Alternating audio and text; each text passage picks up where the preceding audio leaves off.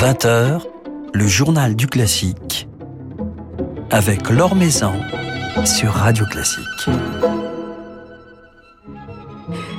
Bonsoir à tous. Plus que 24 heures avant la réouverture des salles, avant les grandes retrouvailles des artistes avec leur public une reprise de la vie musicale qui coïncide avec la publication des nouvelles saisons, avec donc une véritable projection vers le futur, vers un futur où le spectacle vivant aura on l'espère et on y croit très fort, complètement repris ses droits. Alors plusieurs saisons nous ont été dévoilées en ce début de semaine, celle de l'Opéra du Rhin comme celle de l'Opéra de Paris dont Philippe Gau vous éclaire sur les temps forts dans un article publié sur le site de Radio Classique et sur laquelle nous reviendrons ces prochains jours. Mais ce soir, c'est à la nouvelle programmation du Théâtre des Champs-Élysées que nous nous intéresserons en compagnie de son directeur Michel Franck qui sera à cette occasion notre invité. Et puis comme tous les mardis, Thierry Hillerito du Figaro nous rejoindra pour nous dresser le portrait d'un artiste à l'affiche de l'actualité musicale. Cette semaine, le chef Léo Varinsky qui dirige dès demain au Bouffe du Nord un formidable spectacle de l'Académie de l'Opéra de Paris. Comme la plupart des grandes institutions culturelles, le Théâtre des Champs-Élysées rouvrira ses portes au public dès demain avec un récital de Preti Yende et Benjamin Bernheim et nous invite en même temps à nous projeter vers la prochaine saison, celle de la renaissance de la vie musicale, saison qui devrait nous faire oublier toutes nos frustrations passées, nous promet Michel Franck le directeur du théâtre des Champs-Élysées, qui est justement notre invité ce soir. Bonsoir. Bonsoir. Alors, dans quel état d'esprit êtes-vous à 24 heures des, des retrouvailles avec le public?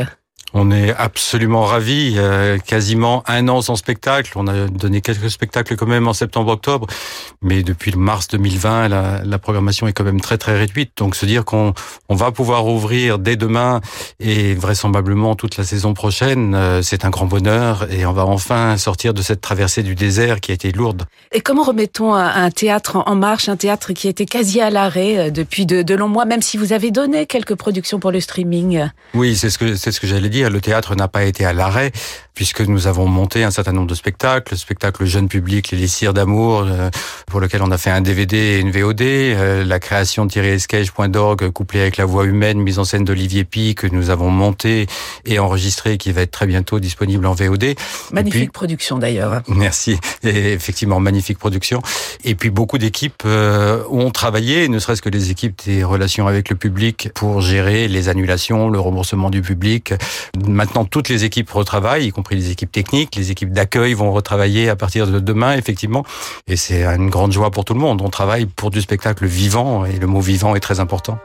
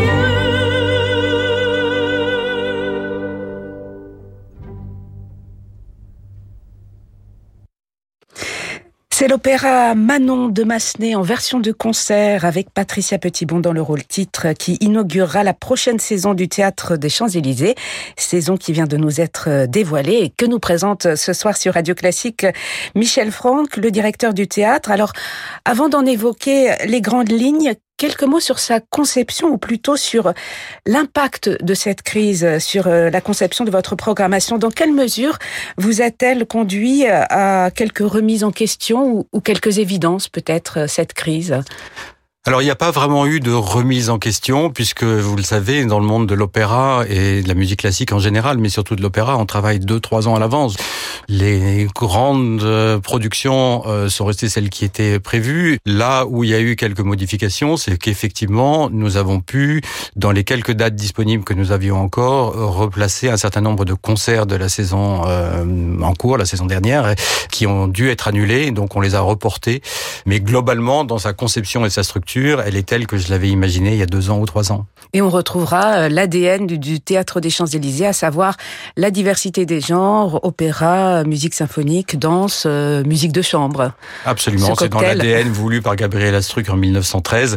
La saison sera particulièrement riche en opéra scénique, puisque si on y inclut l'opéra destiné au jeune public, l'opéra participatif, qui sera Rigoletto la saison prochaine, nous aurons six productions d'opéra puisque traditionnellement nous avons de la danse pour les fêtes de fin d'année et cette saison nous aurons euh, pour la première fois un opéra, euh, La vie parisienne euh, d'Offenbach, dans une production qui émane d'ailleurs du Palazzetto Bruzane, mise en scène de Christian Lacroix, ça sa première mise en scène. Il fera évidemment les costumes, mais aussi les décors.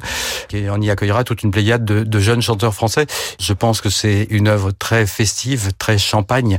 Elle tombe à point nommé pour ce mois de décembre où on aura tous envie effectivement de retrouver une vie normale et de faire la fête.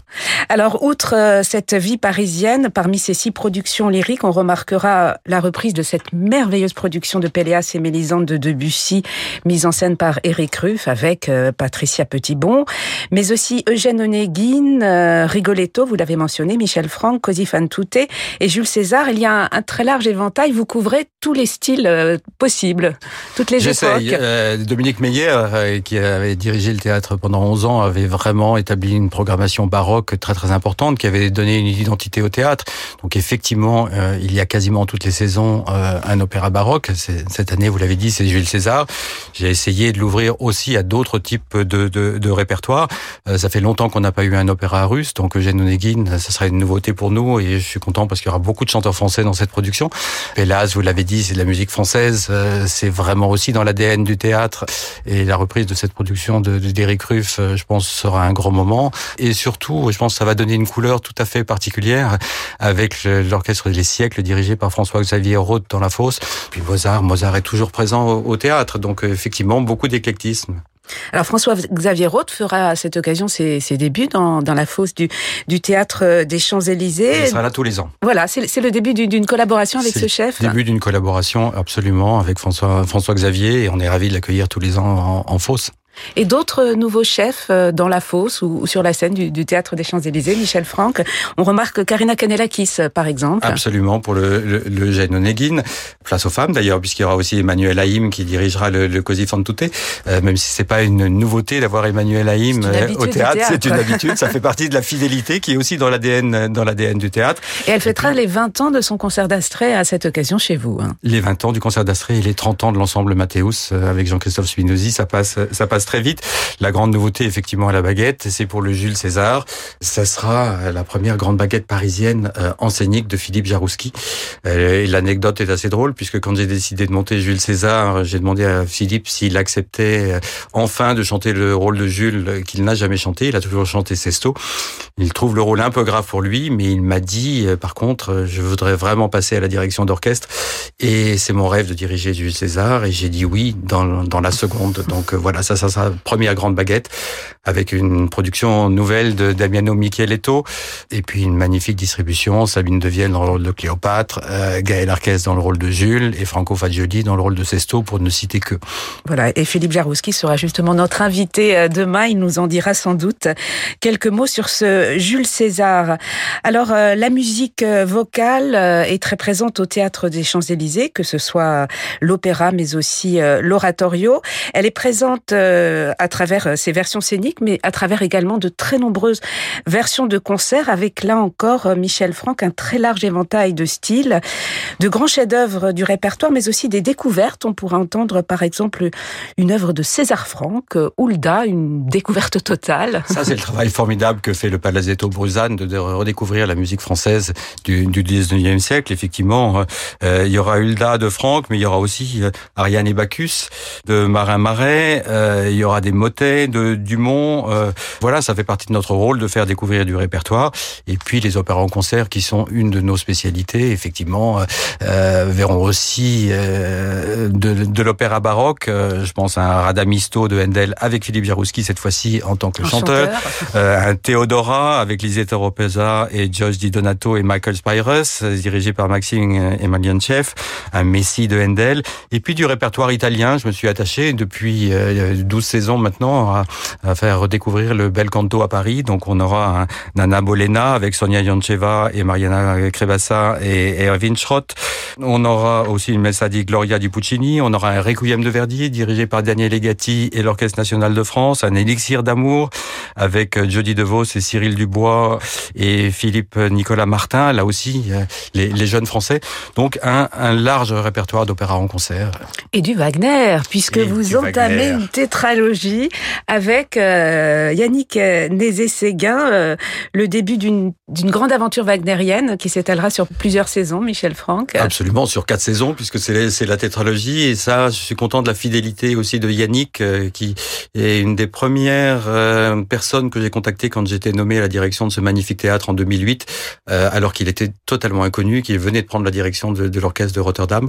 Maintenant, on sait la carrière qu'il fait, on sait sa renommée, il reste fidèle au théâtre.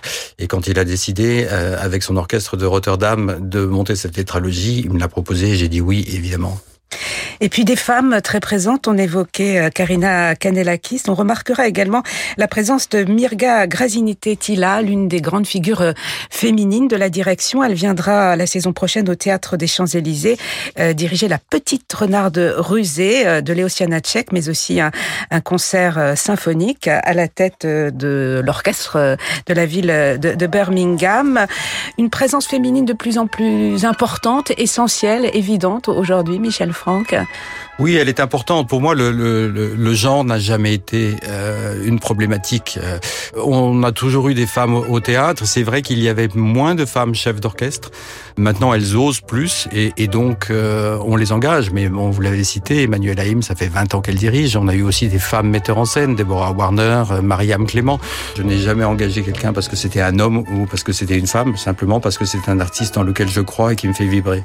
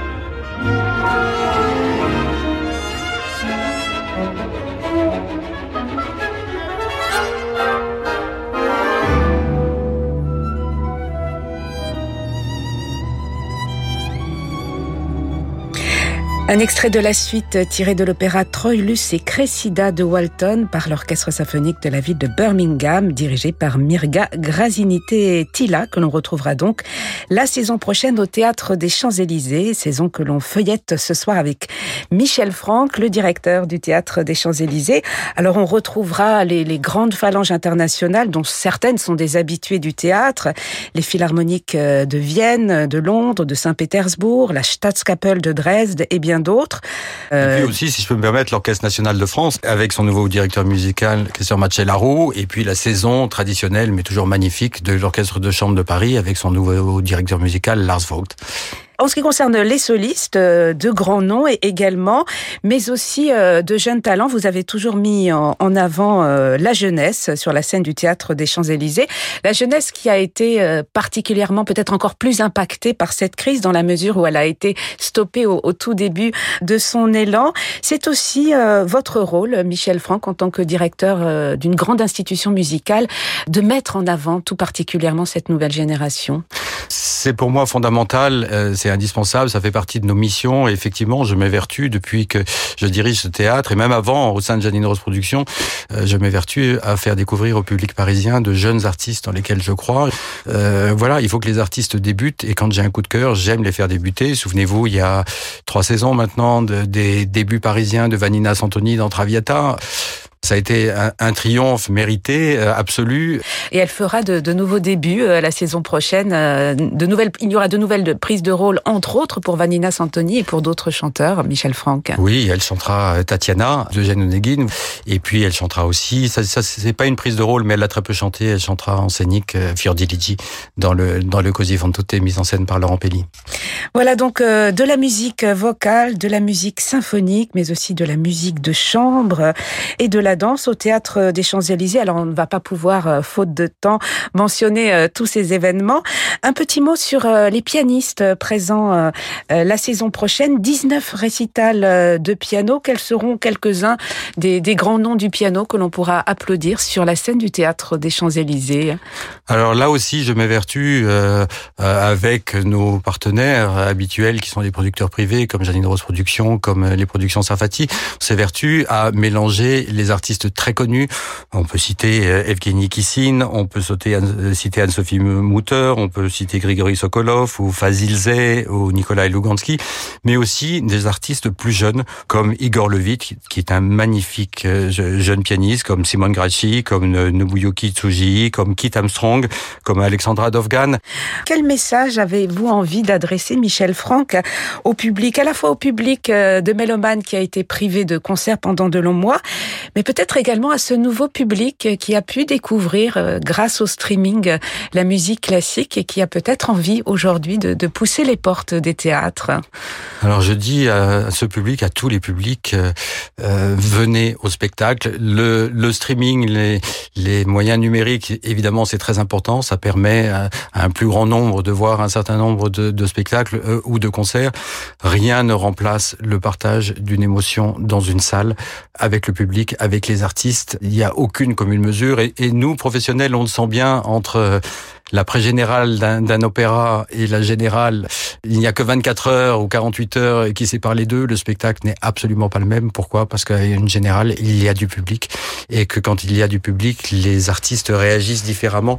Euh, donc euh, voilà, venez vivre des émotions dans des salles de spectacle, dans des salles de cinéma, dans des salles de théâtre. Rien ne remplace le spectacle vivant. C'est pour ça qu'il porte ce nom. Voilà, et cela reprend dès demain au Théâtre des Champs-Élysées, notamment avec Preti Yende et Benjamin Bernal, mais avec une dernière production lyrique, La, La Somnambule. Somnambule. Absolument, mise en scène par Rolando Villazone avec Preti Yende, Francesco de Muro. Et voilà, on est ravis de pouvoir montrer cette dernière production au public parisien. Voilà, encore des rendez-vous pour clore cette saison devant du public et puis la saison prochaine particulièrement riche, particulièrement dense, dont on trouve tous les détails sur le site du Théâtre des Champs-Élysées. Merci beaucoup, Merci Michel à vous, Franck.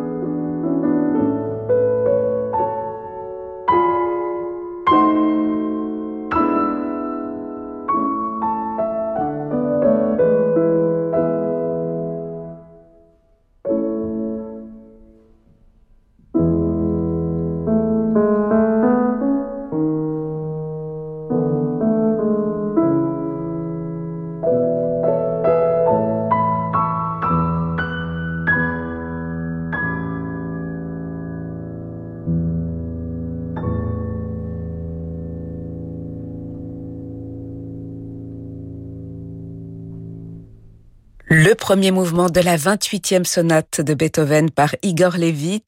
Igor Levit qui donnera un récital la saison prochaine. Ce sera le 6 octobre au Théâtre des Champs-Élysées.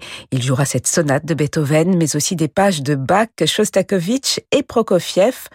Vous trouverez tous les détails de cette saison 2021-2022 sur le site du Théâtre des Champs-Élysées. L'ouverture de la billetterie pour les abonnements se fera demain à partir de 10h. Nouvelle génération de Thierry Lériteau avec le Figaro. Bonsoir Thierry. Bonsoir Laure. Alors ce soir, un jeune chef qui fait cette semaine ses débuts à l'Opéra de Paris. Oui, ou plutôt ses débuts pour l'Opéra de Paris, car à 38 ans, Léo Varinsky dirigera dès demain soir et jusqu'au 29 mai le viol de Lucrèce de Benjamin Britten, mis en scène par Jeanne Candel. Et s'il s'agit bien d'un spectacle de l'Académie de l'Opéra de Paris, ces représentations, elles n'ont pas lieu à l'Opéra Bastille ni au Palais Garnier, mais hors les murs, au théâtre, non loin des Bouffes du Nord, un cadre magique pour son rapport scène-salle, car ceux qui ont déjà assisté là-bas à un concert ou à un opéra le savent, lorsque l'on est dans les gradins, directement reliés au plateau, on a vraiment le sentiment de communiquer directement avec les musiciens ou les chanteurs, et c'est exactement ce qu'il faut à ce drame intimiste et puissant qu'est le viol de Lucrèce, premier opéra de chambre du compositeur, après le triomphe de Peter Grimes, et autre coup de maître en termes de tension psychologique infusée tant à l'orchestre qu'au chanteur. C'est aussi exactement ce qu'il faut à Léo Varinsky, dont l'idéal sonore se trouve depuis toujours soutenu par deux grands piliers, la transparence d'un côté, la plénitude de l'autre, la force émanant de la fragilité. C'est ce qu'il a toujours recherché à la tête des formations de chambre qu'il dirige, qu'elles soient vocales comme les métaboles ou bien orchestrales comme l'ensemble multilatéral. Car entre chœur et orchestre, son cœur sans H balance toujours. Eh oui, Laure, et pas question de choisir entre l'un et l'autre. Léo Varinsky vient de l'Est, à Colmar précisément, et la culture musicale là-bas, vous le savez, passe aussi bien par la pratique du chœur que par celle des orchestres, et notamment des orchestres d'harmonie. Léo, lui, c'est à la maîtrise de garçon de Colmar qu'il fera ses premières classes musicales tout petit, comme ses frères d'ailleurs, Hugo et Simon, l'un est vidéaste, l'autre avocat, mais tous les trois partagent le même amour d'une musique exigeante et ouverte sur les autres. Parallèlement au chant choral, eh bien, Léo Varinsky débute l'étude du violoncelle. Dès lors, voix et instruments iront de concert. Élève de François-Xavier Roth en direction au CNSM de Paris, il deviendra aussi disciple de Pierre Cao, fondateur d'Arcis Bourgogne, chœur, mais aussi véritable pôle de formation pour les futurs chefs de chœur. Pour lui, les deux pratiques sont non seulement complémentaires, mais elles se nourrissent l'un l'autre, chercher l'homogénéité et la transparence des plans sonores dans le chœur, comme s'il s'agissait d'un orchestre de chambre, et faire chanter les instruments comme s'ils étaient choristes, tel pourrait être son credo. Et un credo, Thierry, que Léo Varinsky met en application aussi bien dans le grand répertoire que dans la création. En effet, car c'est vraiment pour servir ses aspirations, en faisant dialoguer le grand répertoire et la musique de demain, que Léo Varinsky a fondé les Métaboles en 2010 et qu'il a repris l'ensemble multilatéral créé lui par Yann Robin cinq années plus tôt. Juste après le viol de Lucrèce de Benjamin Britten, il retrouvera d'ailleurs les Métaboles pour le concert d'ouverture du festival Manifeste de l'IRCAM dédié à la création contemporaine le 31 mai et il sera cet été au Centre national de création musicale de Marseille avec ses deux ensembles cette fois-ci pour la seconde édition de l'Académie Arco 3.0 ouverte aux jeunes compositrices et compositeurs du monde entier.